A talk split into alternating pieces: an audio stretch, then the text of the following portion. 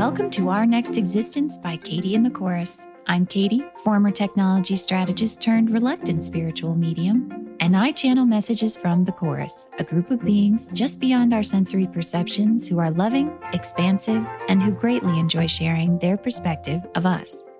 Join us each week as we share and discuss their ideas about humanity's existence, purpose, and future. Concepts you can draw from to accelerate your path expand your perceptions, and ultimately step into the flow of the universe and your life. I'd like to kick off this episode with an example, and I'm going to exaggerate the case to make a point.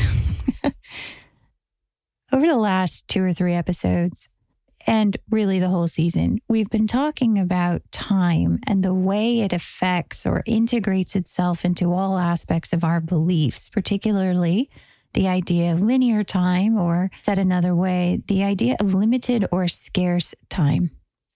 There are actually many ways to look at time from a linear fashion, but more often than not, the way that five senses humanity looks at linear time is from an aspect of scarcity. You could say five senses humanity. You could also just as easily say earth based of this point in time humanity, however you like to define it. Over the last three episodes in particular, we've been making a more specific point about the way in which we as humans can identify this difference in a felt, energetically perceivable way when we come across other beings. So, to draw out this example even more, I'd like to pretend that you and I are standing on the field as usual or out in the park, somewhere open, and some spaceships, aliens, however you define it, beings from not here start to come down out of the sky. And this time they're coming down quickly, in a hurry. Maybe there's all sorts of other chaos happening. And so, and some of our other examples has been like a nice floating down, a little bit expected, a little bit friendly. And let's throw a little more chaos into this example.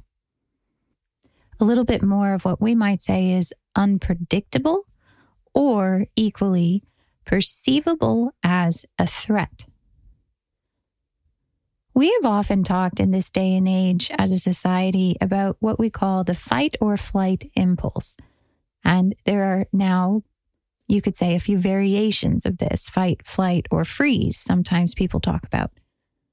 This bucket of terms and of concepts relates to something that we call the reptilian brain, or a part of us that is or seems to be purely instinctual and responds very quickly to a situation, perhaps even faster than we can cognitively process in a way that holds meaning in a situation like I'm describing, in an example like this, what do you think might happen? Let's say we're standing among a crowd of people, and all of a sudden these things start coming down out of the sky in a hurry. Do you think the crowd of people would stand there and contemplate what it is that they're looking at, or would something else happen? Now, if you're a five senses human, this is practically a ridiculous question because most of us can already imagine in our minds that crowd of people turning around and running away. The fight or flight instinct would come into play quite quickly. And when something that unknown, that chaotic, that fast moving is coming at you, there is, as we would say, no time to contemplate what is happening. You have to move. You have to get out of the way. You have to essentially protect yourselves. Now, what would happen in that instance if we were the embodiment of a different perspective of time? One in which it is not scarce and it is not lacking, and we have complete control over how much of it we need at any given moment in time. Would that crowd of humans feel like they need to run or might they pull on the lever and slow everything down, giving our five senses perspective more time to integrate, to perceive, to intake the new energy of what it is that we are collectively perceiving? Taken from this perspective, the reptilian brain, or the fight or flight response, as we like to call it, may have more to do with our embodiment, our aspects of linear time, than we might have previously supposed. Yes, these things are all woven very tightly together and integrated. So there are, of course, at play beliefs about prevention and protection and risk and out of control, many of the beliefs and emotions that we talked about in season one of this podcast. However, all those things might play out very differently if the humans in this scenario felt like they had an infinite amount of time. I don't know that I'm the best at following or embodying this advice yet. I've had a lot of experiences over the last six months of recording this season in which I found myself turning and running away even before I realized I had turned and run away. Often it wasn't until I reflected on the experience that I realized how quickly my body had been set into motion in a way that seemed practically beyond what I was conscious of in that moment. As I've continued to hang out with the chorus, however, and we've continued to, of course, explore all these aspects of time that we embody here, I have found that very gradually those parts of me have relaxed. I'm not as aware of time passing, how long I think something will take, or even an urgency to get to the bottom of what it all is in the way that I was before. Many of you have heard me talk over the two seasons about sort of the collection of mysteries that happened to me and how I would have to sort of file each one away and continue to move forward. Over time, this concept became something I called the suitcase. That as we each have unusual experiences happen to us, there's only so much processing we can do before we have to sort of put it in the suitcase and keep moving on with day to day life. As my suitcase got heavier and harder to lug around, I inevitably had to take something out of the suitcase, talk about it, process it, accept that it had happened. Recently, I was driving in the car and I was marveling about how much I have stuffed into the suitcase over the last several months and not had to take out. But it didn't feel as heavy. It didn't feel as burdensome.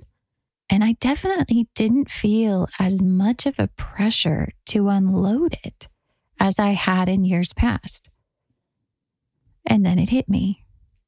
I realized that another equally valid way of looking at this concept of the suitcase is that the suitcase could also be construed to be a concept of time. Currently, in our group consensus, we have a shared idea of how much we are able to hold within ourselves consciously in any moment in time. Our ability to forget is practically the main construct of our experience here, right now, in the five senses reality. Our ability to see, to recall, to interact with the aspects of the game which we allow ourselves to see and interact with is largely defined by how much we are able to remember. If you were able to remember all your lifetimes, when you passed me in the grocery store, I might not be a nameless face. If I were able to remember all the things I did and said five years ago, I might not be repeating them without realizing that I am right now. If we were able to recall the centuries that we taught ourselves, different and similar things, what we say to each other today might be very different and might be an evolved version of what has already been done, said, and accomplished. If we collectively remembered what we invented centuries ago, our inventions of today might surpass them all.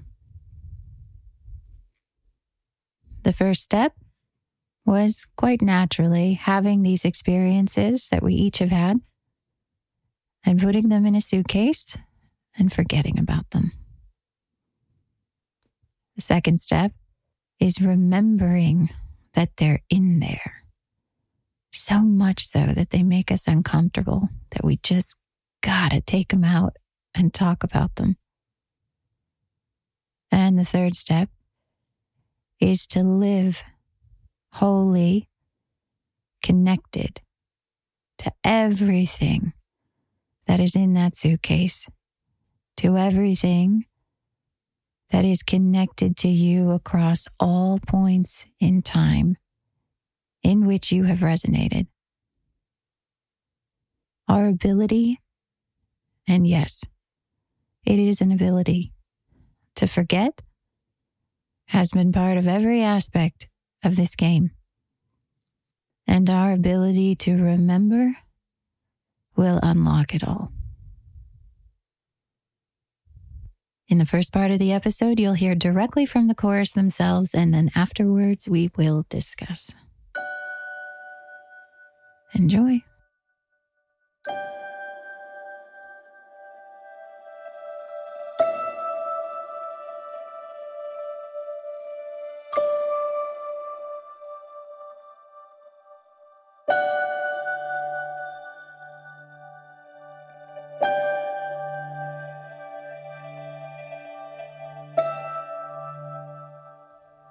Beloved ones, there is not much left that we need say about our perspective, of your perspective, of linear time.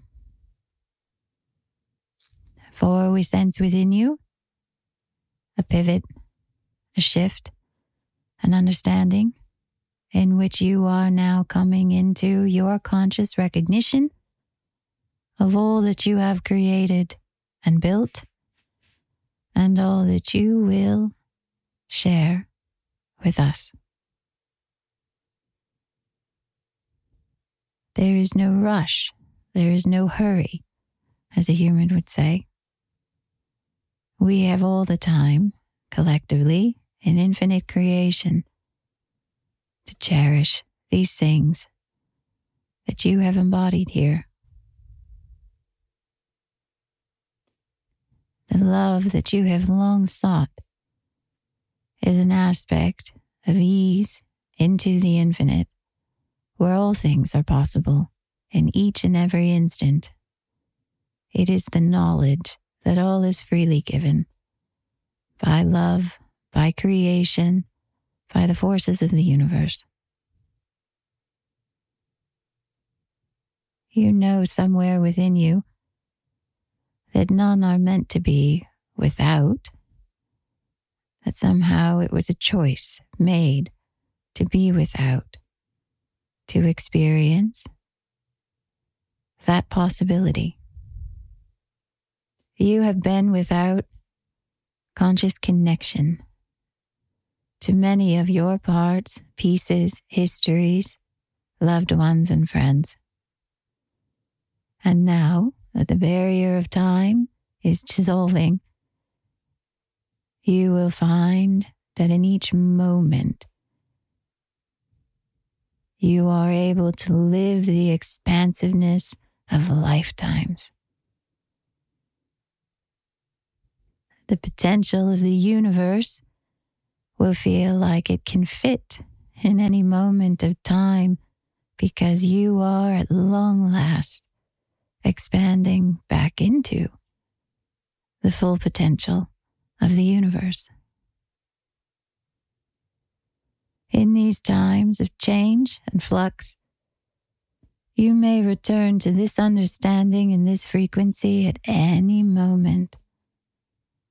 Your ability to recall and remember this possibility, this concept, is yours. It is a tool in your toolbox, an ace in your sleeve. And as you are able to reconnect to the frequency of possibility that this message and these ideas represent, you will find that in those moments, doors of possibility open for you. New ideas, new solutions come to you. Things that practically reshape the idea of what is possible in that moment in time before your very eyes. You are seeing the universe anew. And we are so looking forward to being seen by you.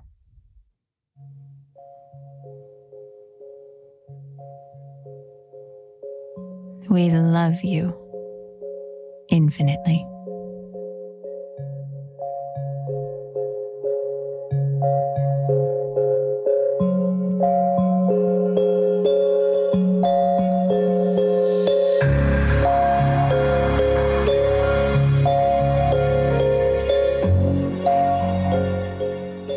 This is the season finale. Said it up front in the finale last year because, as you all know, I really hate being surprised by a final episode. just feels a little unjust. But the import of saying season finale feels less this year. It just feels like I know the conversation's going to continue. I know we'll be back. I know there's a lot more to say. In some ways, book three is already being written in my life. It just, it's going to continue for all of us. It'll keep expanding. Those fears that I used to have, no matter how subtle, about things ending, things being over, they're all quieter now. It all seems a little funny at times that I was so certain about things coming to an end. The idea of a goodbye. As you all know, several months ago, we moved across the country from Colorado to Florida. And it was very difficult to say goodbye to a group of friends that I have there. And so it was wonderful a few months later when they all came out to visit and then it was pretty funny a few months later when I went back out to visit. And now, in a couple weeks, just by a series of chance events, we're going back again. and it's almost feeling a little funny. I'm almost a little insecure about it. It's like, we're back again. Remember that teary, heartfelt goodbye I gave everyone? Well, it's um, we're still here. it's just not ending in the ways it used to. I know that some people are feeling this, particularly about loved ones that have passed on, are feeling their presence in more ways, ongoing ways, are understanding the permeability of that veil I attended a funeral service this morning, actually. And it just felt different. I grieved for the people in the room, for their sadness. I shared in that resonance. But the idea of death felt completely different to me.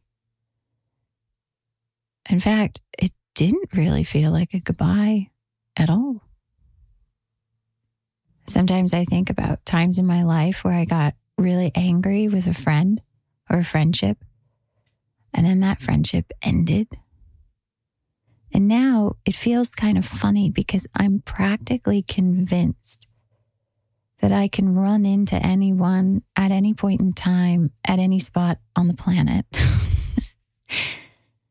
and so I think back on those more dramatic times of my younger life in which something was over and I never wanted to see them again. And I think to myself, where did I think I was going? Like, not only do we all live in the same galaxy and, and on the same planet, but I mean, we lived, we lived in the same county. We're all still here with each other. These barriers will continue to crumble and fall all over the human experience the transparency, that has begun, that many of us have started to recognize, will be continuing. For some, it will feel unnerving and very out of their control that the perspectives that they tried so carefully to control and to manipulate are now breaking free and are forming their own opinions of everything that happened. The carefully curated stories and imagery will feel harder and harder to sustain. For others, this will feel deeply refreshing. This kind of authenticity will feel welcomed, life giving, opening, and promising. To be able to be ourselves in any situation will feel like a relief. And then to have the divine begin to pour through that openness, those open doors in our hearts will become revolutionary. I don't know if you felt it in today's message, but the chorus made a handoff.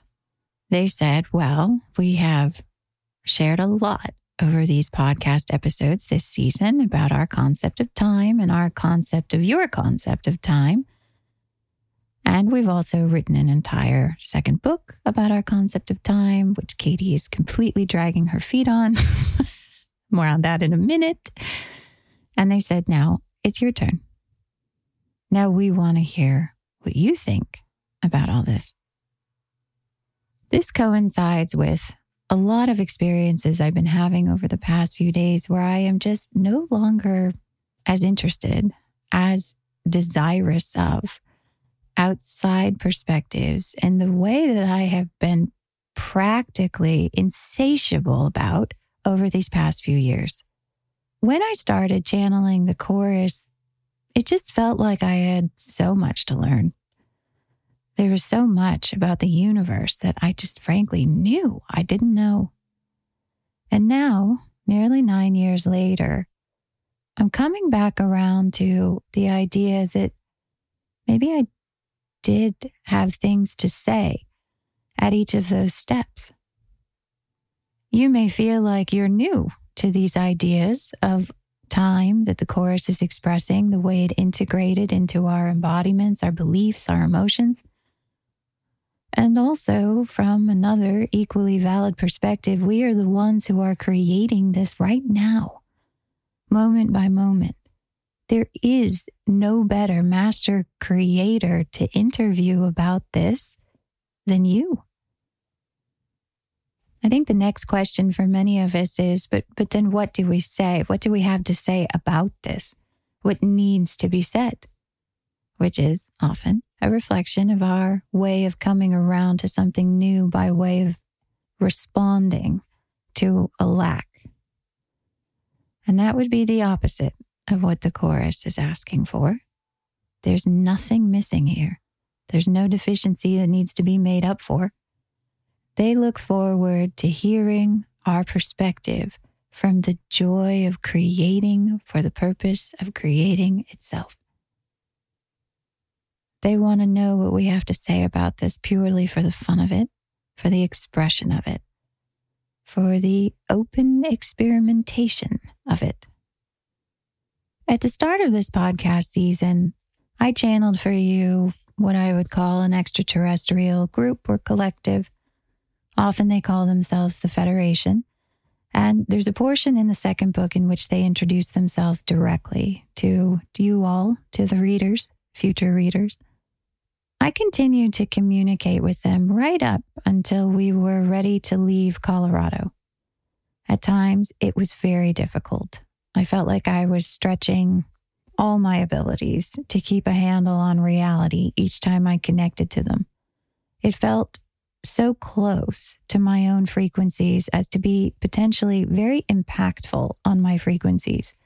And there were times that I felt like I was really losing a grip on my reality. I have to say that when it came around time to leave Colorado, I was ready to take a break. I understood that in some way they appreciated the opportunity to connect with a conscious human in our collective and understand our perspectives. And I wanted to be helpful. Feels good to a human to be of assistance.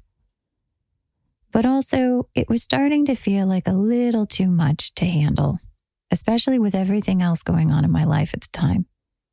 So it was with great relief that at one point, as I'm channeling them, right before we're about to move to Florida, they give sort of a farewell. And I thought, oh, good. I'm feeling that too. We're all on the same page here. Bye. and then they said, we'll see you soon. As you can imagine, this threw me into quite a state of sudden fear. I ran right up against a limitation of my beliefs at that point in time. See you soon hit across many of my beliefs that they could be physical and not just channeled, that I might see them with my eyes in person, which raised a lot of questions about how that would be possible and who else might be affected. And it also seemed beyond my choice. It kind of grated a little bit. It was a little annoying that they had some plan for when they would see me. They had some idea about how they were going to pop into my visual perception and that I didn't. And not only that, but I hadn't really asked for it. I wasn't yet in a perspective of being able to recognize those sensations within me. In fact, the fear over what that was going to mean for my life really took center stage.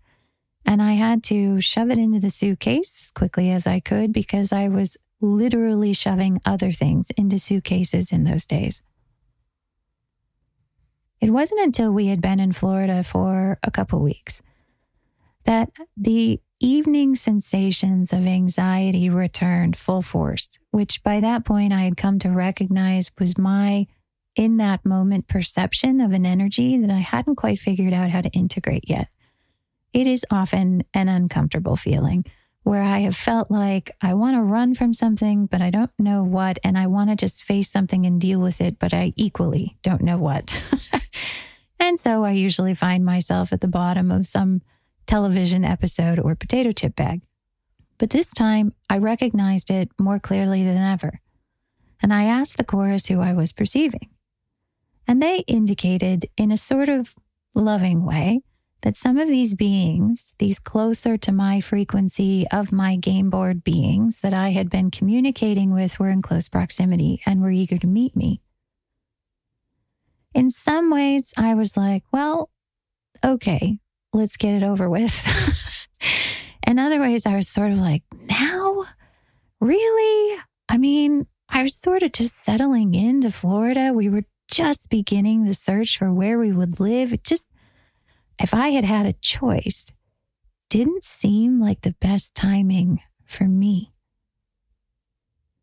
This continued for several nights, and the feelings of anxiety were intense. Sometimes I would turn that into channeled sessions with the chorus. Sometimes I would just breathe deeply. Sometimes I would avoid it entirely. But it was a little harder to avoid in the same way as it was before because I recognized what it was consciously. One night, I go to bed and fall into a very deep sleep.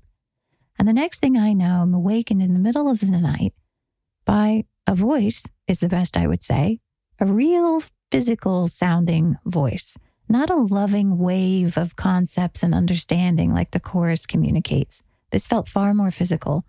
It wasn't necessarily something you would hear in the room, but it was something that reverberated in a physical way, if you know what I mean. This voice, as I awaken or as it awakens me, says, Get out of bed and go outside. Before I could even consciously recognize that there was a voice waking me up in the middle of the night, I responded with, That's a terrible idea. he was practically unconscious, came out of me full embodiment. And I said, There could be mosquitoes out there. I might wake up my son. That's an awful idea. And I rolled over and went right back to sleep. The next morning, I woke up and was sort of coming back into the room, looking at the sunlight and other things, when all of a sudden I remembered what had happened the night before. And I immediately turned to the chorus and said, Holy shit. Who told me to go outside? What the hell was that? What happened? And then, most importantly of all, seemed to me to be the question of Did I miss an opportunity? It seemed like the most critical question, as odd as that sounds. It was sort of like, it happened, it's over, it's done. I don't know anything about it. I have so many questions. But crucially, is that an opportunity that I have now lost forever? It was an aspect of time, it was an aspect of scarcity, it was an aspect of lack of control over being able to revisit opportunities. It was a completely human expression. And the chorus replied, Nope, nothing has been lost at all. And then they added, with sort of a chuckle in the loving, loving, loving way that the chorus does, where they think something about our game has become particularly amusing, they said, You're learning about choice and so are they. Now, I don't know why this also struck me as funny, but it kind of did. Because I realized that from the chorus's perspective, whoever I had said no to, I, as a human, had said no to. and not only that, I got the distinct sense from the chorus that they were not accustomed to being told no. Somehow this comforted me and over the weeks that followed, if there were nighttime visitations, I don't remember them. The feelings of anxiety came and went, particularly as I came down with COVID a couple weeks later, and I could tell that there was still something unresolved. There was still a visit, an encounter, something that had been assumed, perhaps, by others that was still not taking place. Even as I recognized it, I didn't know what it was and I didn't know how to take action on it. And most days I felt completely comfortable in my choice. I had enough going on. I was dealing with very physical things. And honestly, I just didn't feel interested in taking on any more spiritual or unknown or wackadoo stuff. Weeks passed, and as you know, we moved between several different rentals while we were trying to find a place to live. At one point, my husband and I were very sick of cramming all of our things and toys into little apartments, and so we decided to splurge and rent a house.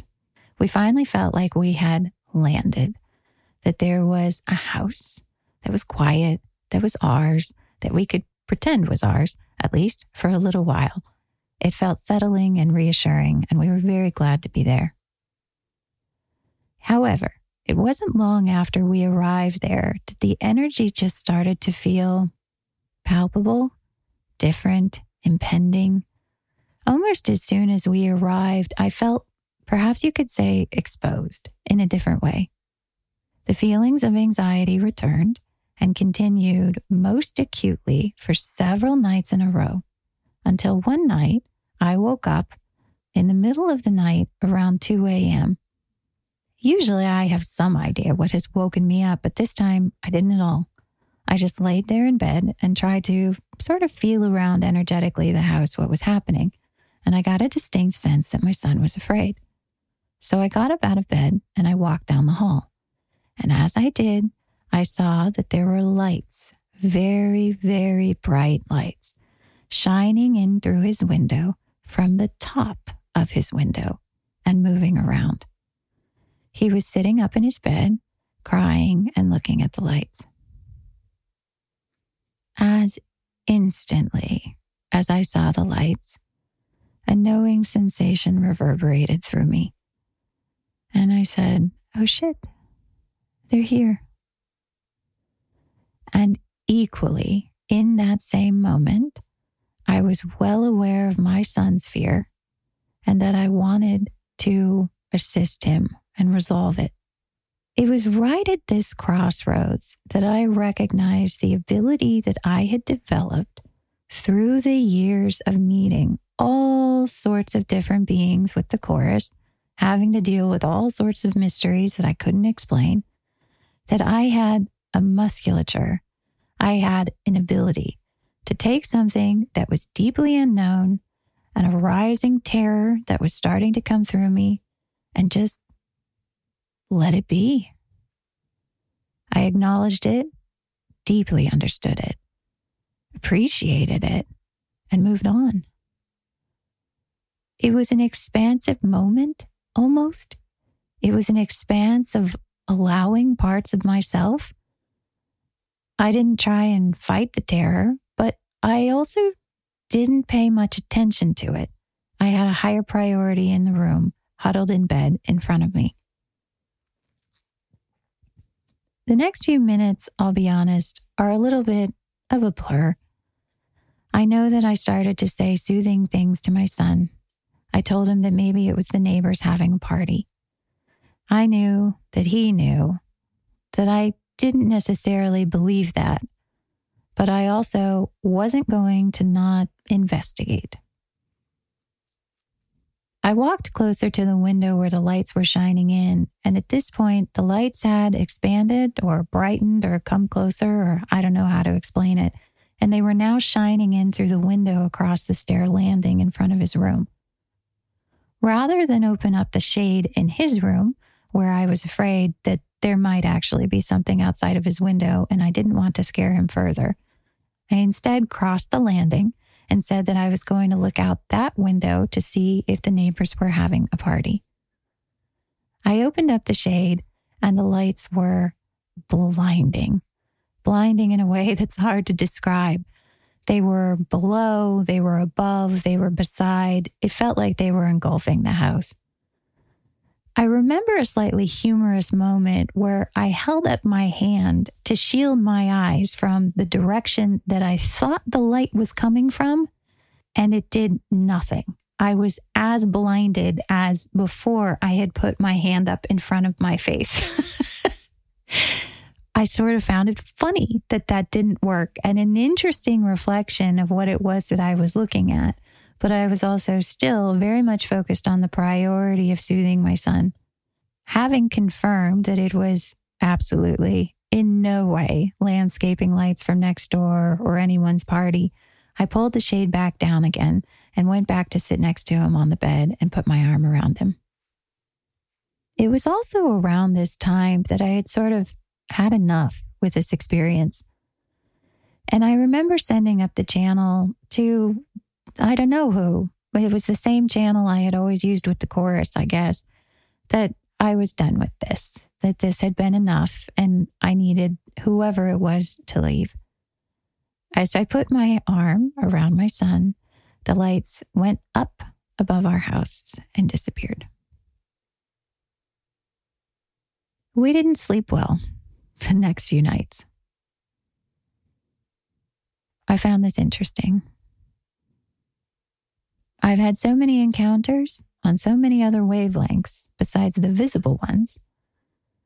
And yet, when I had the encounter I did on visible wavelengths of light, I was affected in a new way. I felt very vulnerable. I felt like I hadn't made a choice. I hadn't asked for that. I hadn't participated in it. I had no control over it. And worse than anything, it had in my eyes, disrupted, perhaps even damaged a member of my family that I loved.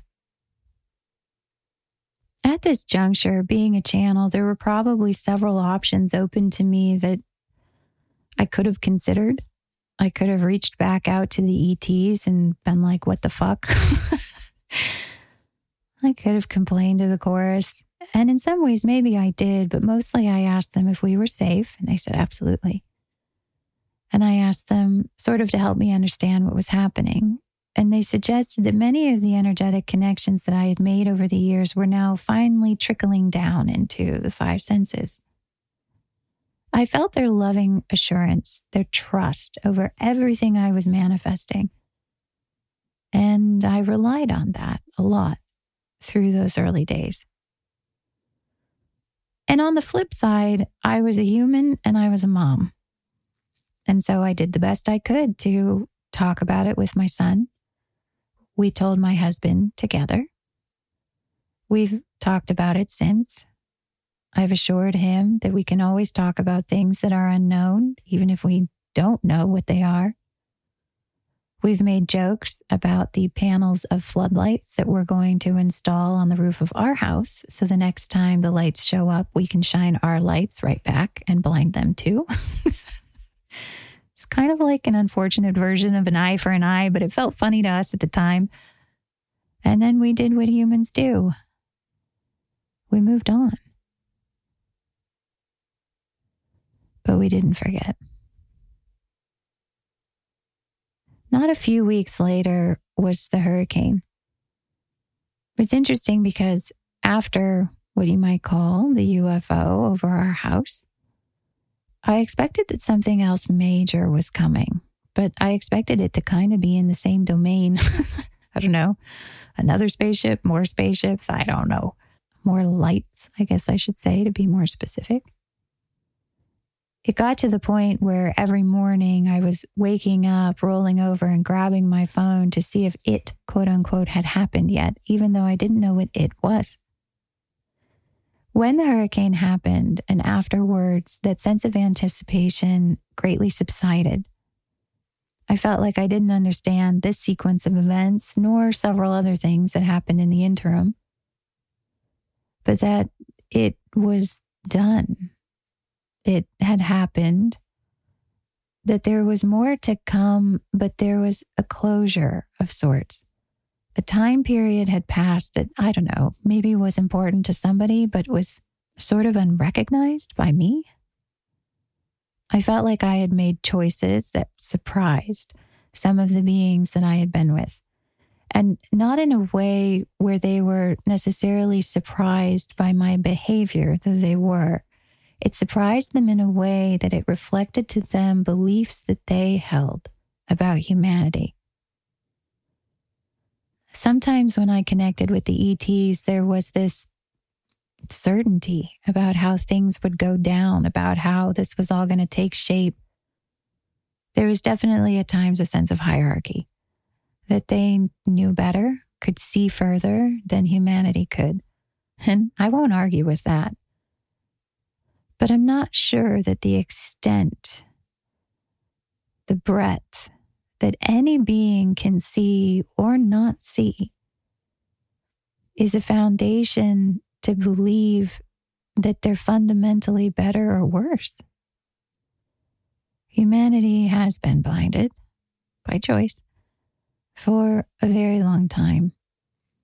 And I wonder some days what other races we have taught about their own beliefs and their own prominence and their own evolved, more expanded state by coming against humanity, believing you know so much more than humanity, and then by way of interacting with us, suddenly seeing those beliefs that you held without even knowing it. As an awakening human, that's something I can relate to. The Chorus mentioned to me once that awakening is a wave through this dimension of all belief holders that have ever existed in the universe. That is quite a wave of awakening. It goes way beyond our idea of a planet Earth.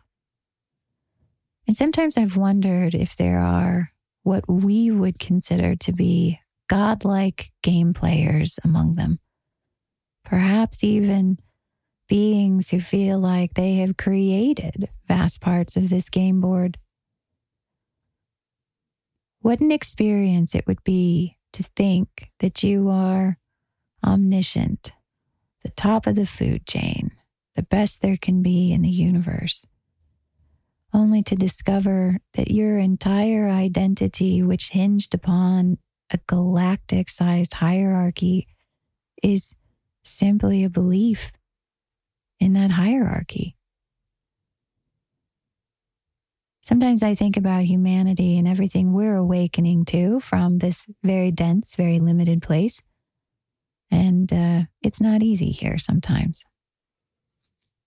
But then I wonder what must it be like equally to be one of the less restricted members of our game board, to think that you know it all, do it all, can be it all, have evolved, have earned your stripes, are better than others only to discover that you were having an experience of profound understanding of the concept of being better than others.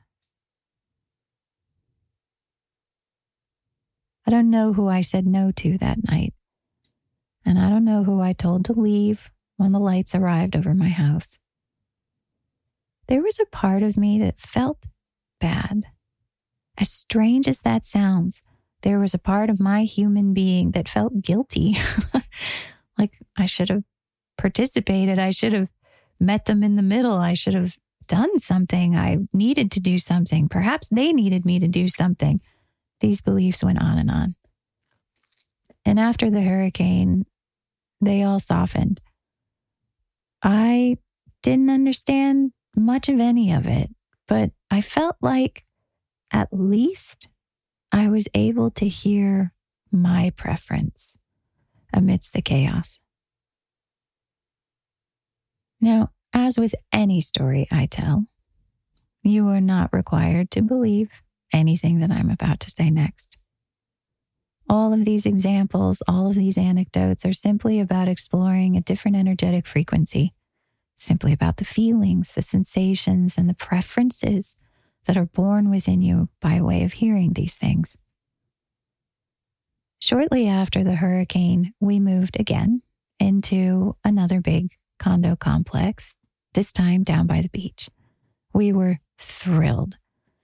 It seemed like the final step, the final move we hoped before we found our long term home. We could even see the ocean from our balcony. It felt magical. It felt like we'd finally gotten there, gotten through it. I don't know. It felt like the start of a new era. I was also still grappling with a sense of directionlessness that started after the hurricane, and I was beginning to pass into a void, as I discussed in either the prior episode or the episode before that. Energetic sensations also began to come through much more strongly to me. I was sensing things in new ways. I was having spells of vertigo. I was having acute examples of sensing other people's emotions. The chorus was coming through louder, more clearly than they had before. I felt more at ease with where I was. I also felt like every time I turned around, I might see a new dimension. It was expansive, rolling, wonderful, and terrifying. Amidst all of these new sensations, something interesting started to happen in the evenings. The waves of anxiety that I used to get when, well, nothing was really happening in the five senses world around me still came and went, sort of, but mostly they went. I didn't really have them as much as I used to, in the sense that they really turned up and turned up strongly. Instead, what I found was that there was a new sound in my environment that caught my attention every time. It was the sound of helicopters. Shortly after we moved into this large condo complex by the ocean, I recognized that every few nights, helicopters, or one in particular, I should say, would go up and down the coast and around our condo complex. Now, this would be extremely easy to dismiss because now we were down by the ocean and people pay to have sunset helicopter tours and just helicopter tours. There's also police in our area that fly helicopters. There's all sorts of reasons why helicopters might fly near our condo complex on a regular basis. What was different, however, was the sensation that the sound of the helicopters caused within me. And not every helicopter. Certain helicopters on certain nights got me very agitated. So much so that I felt like someone was clanging a bell inside of me. I would stand up, go to the window, see if I could see them, but mostly I was afraid and mostly I was not interested in whatever this whole thing was. I remember one night in particular, the helicopter circled over our condo complex in particular multiple times. And it was that night that I realized I really couldn't dismiss this anymore. I was too terrified to ask the chorus what it was about, but I knew that this reaction I was having was meaning something. At first, I thought maybe it was a past life, maybe it was something I was just recalling or was getting triggered by by the sound of helicopters overhead. But then I started to realize that I was not the only person that they were starting to bother at this juncture. My son was also becoming affected by the sound of the same particular helicopters on particular nights. Interestingly enough, as much as the helicopters sparked within me an emotional reaction, typically by a day or two later, I would forget about them. It wasn't until the following week or the week after, when the helicopter would return, that I would then remember how agitated I had been by the prior helicopter. I also started to forget how frequently it was happening until one day after we had moved into our new house. I was flipping back through my calendar looking for a date of a particular appointment and realized that I had marked on my calendar one of the nights that the helicopter had flown overhead. It was far further back than I had realized. At that moment in time, I did not entirely recall the helicopter, nor did I think that it had been going on for that long of a time. Also, sitting in my newly acquired home, I realized that I had already heard a helicopter fly over the house one night, had become anxious about it, and had also forgotten that encounter already. This astounded me because I have had many experiences over the years with the chorus, some that I know I have forgotten, many that I recognize miraculously I have not.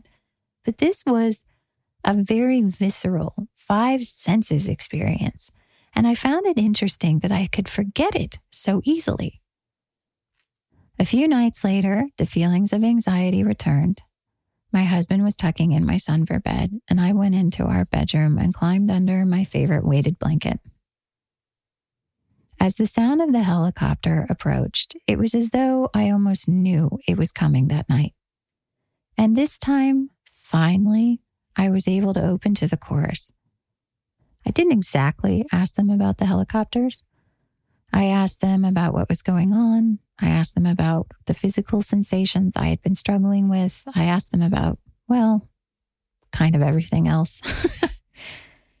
and finally, by the end of our few minutes chat, the helicopter was directly overhead.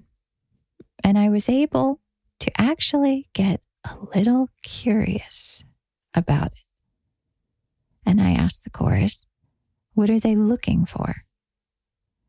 And the chorus replied, Well, they're hopeful. And I just couldn't ask. Hopeful about what? It just felt too close to home. So I let it be. A few nights later, the helicopter returned. I was able to get curious and ask the chorus again What is it that they're looking for? Why are they hopeful? I was both astounded, disbelieving, and understanding when the chorus said, They're looking for you. I didn't think I was that hard to find. particularly for what I assumed were some sort of energetic beings, quasi on my game, quasi not, probably more expanded than most of us humans.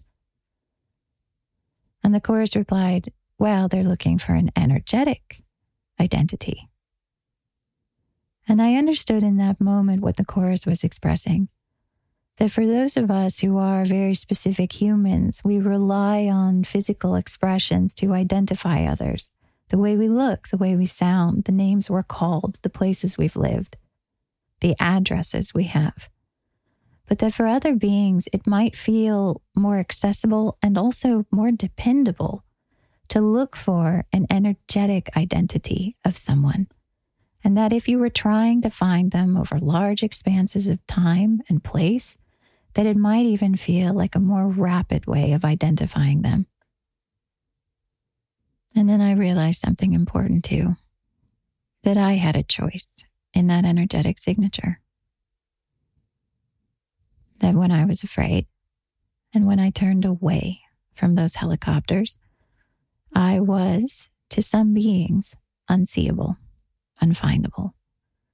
Maybe there was an idea that I might be in a particular area, this particular time, but where within that area seemed like an energetic question to ask.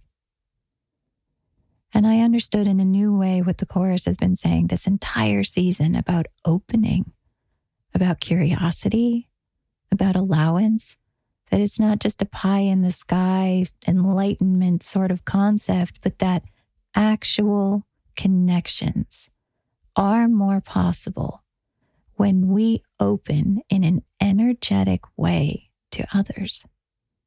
As real, as physical, as turning on your beacon.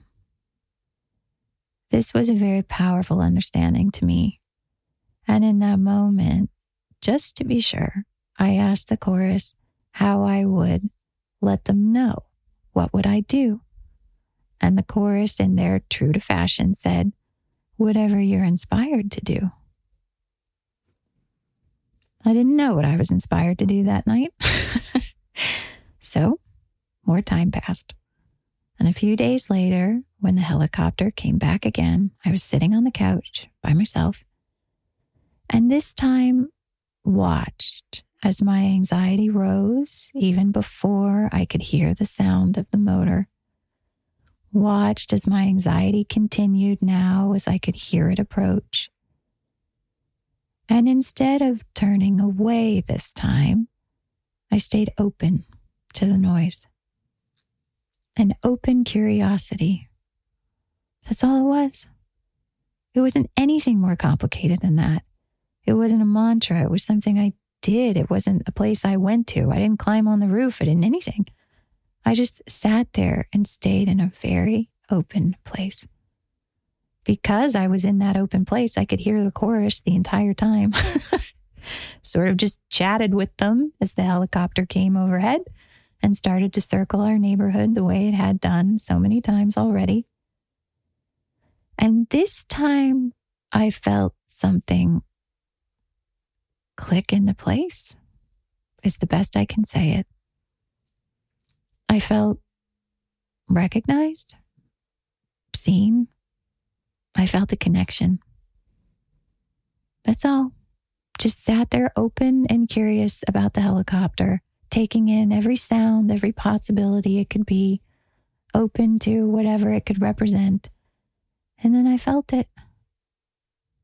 The helicopter sound went away. I mean, I guess I could say that it flew away, but I'll be honest, I don't have a memory of that. I just have a memory that I knew I was recognized. And I was sitting in front of, well, a pile of boxes strewn all over the room on our couch, sort of down the way from our glass front door.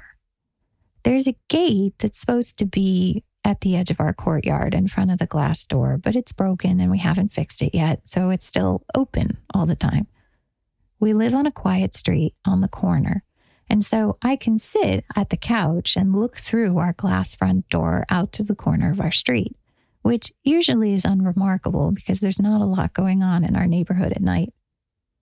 However, within a matter of minutes after the sound of the helicopter went away, I turned my head and looked out the front door and even asked the chorus, What am I looking for? And the chorus, in their loving fashion, said, You'll see. Within a millisecond, a car pulled down the street and turned at the corner where we live. That car slowed to a stop and stayed parked right in the direct line of sight of my glass front door.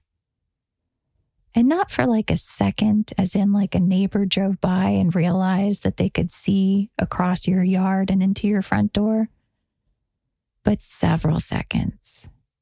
One 1,000, two 1,000, three 1,000. And I asked the chorus, I said, how can they get from a helicopter down here so quickly? And the chorus described several interesting things about differing beliefs about time, many of which you've heard here in this podcast and will see in the book, and also some interesting new ideas about many different concepts of distance. And so, somehow, made a little bit of sense that if you believed those things, it might not be a big deal to suddenly be in a helicopter and then down in a car. And I realized that they were surprised that I was looking still at them. The car pulled away. A few days passed, and I didn't forget any of this. And the next time when the helicopter sound started in the distance, I felt a small degree of hopeful anticipation. I asked the chorus, They're back? The chorus said yes. I said, Okay. Anything I need to do? The chorus said, Follow your inspiration. I said, Okay, recognizing that I didn't really feel like dealing with the helicopter in that moment.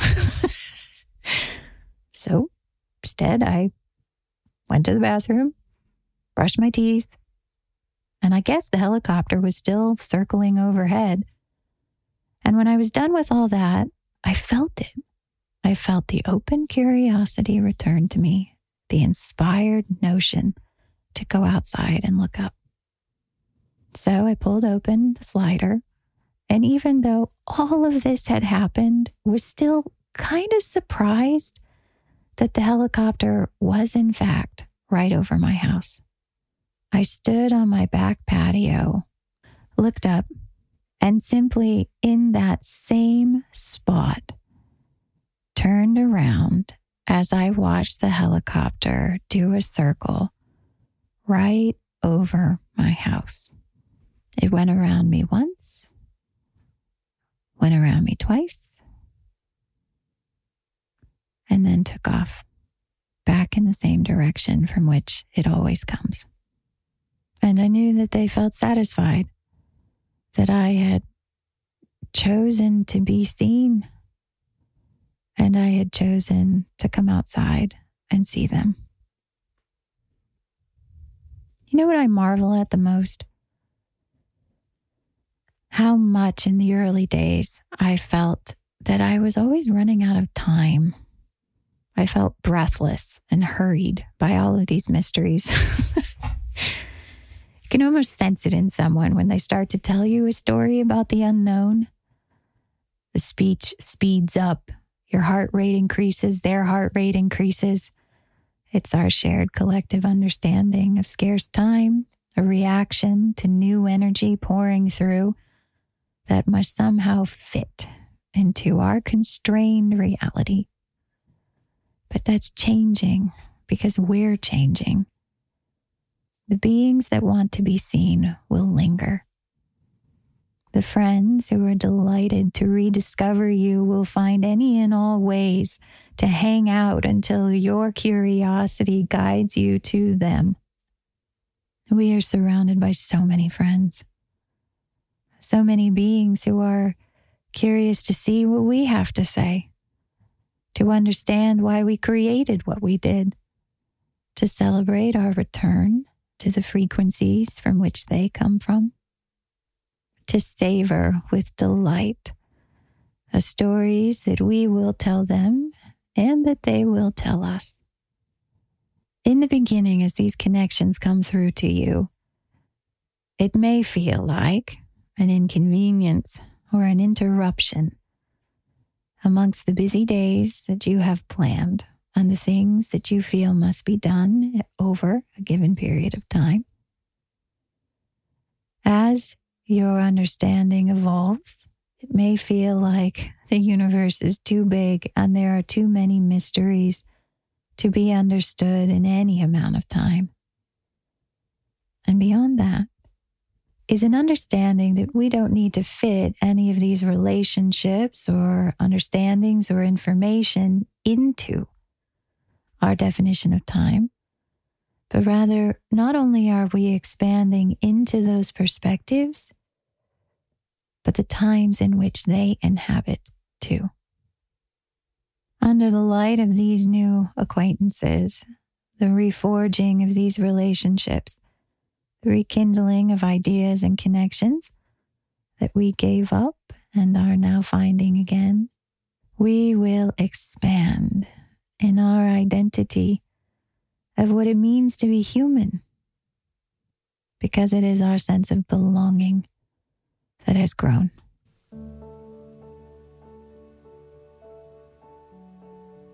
You and I and them and we all belong together in this infinite universe across any and all moments in time.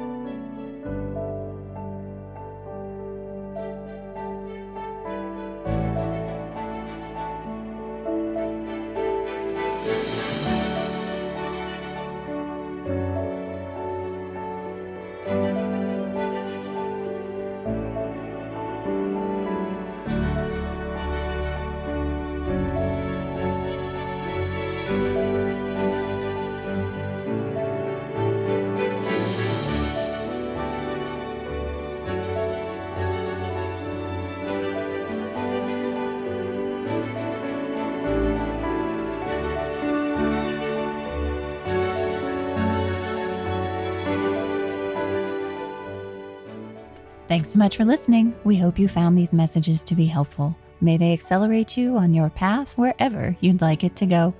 For more information on The Chorus and I, our podcast, book, or how to get in touch with us, visit katieandthechorus.com. Thanks again. See you next time.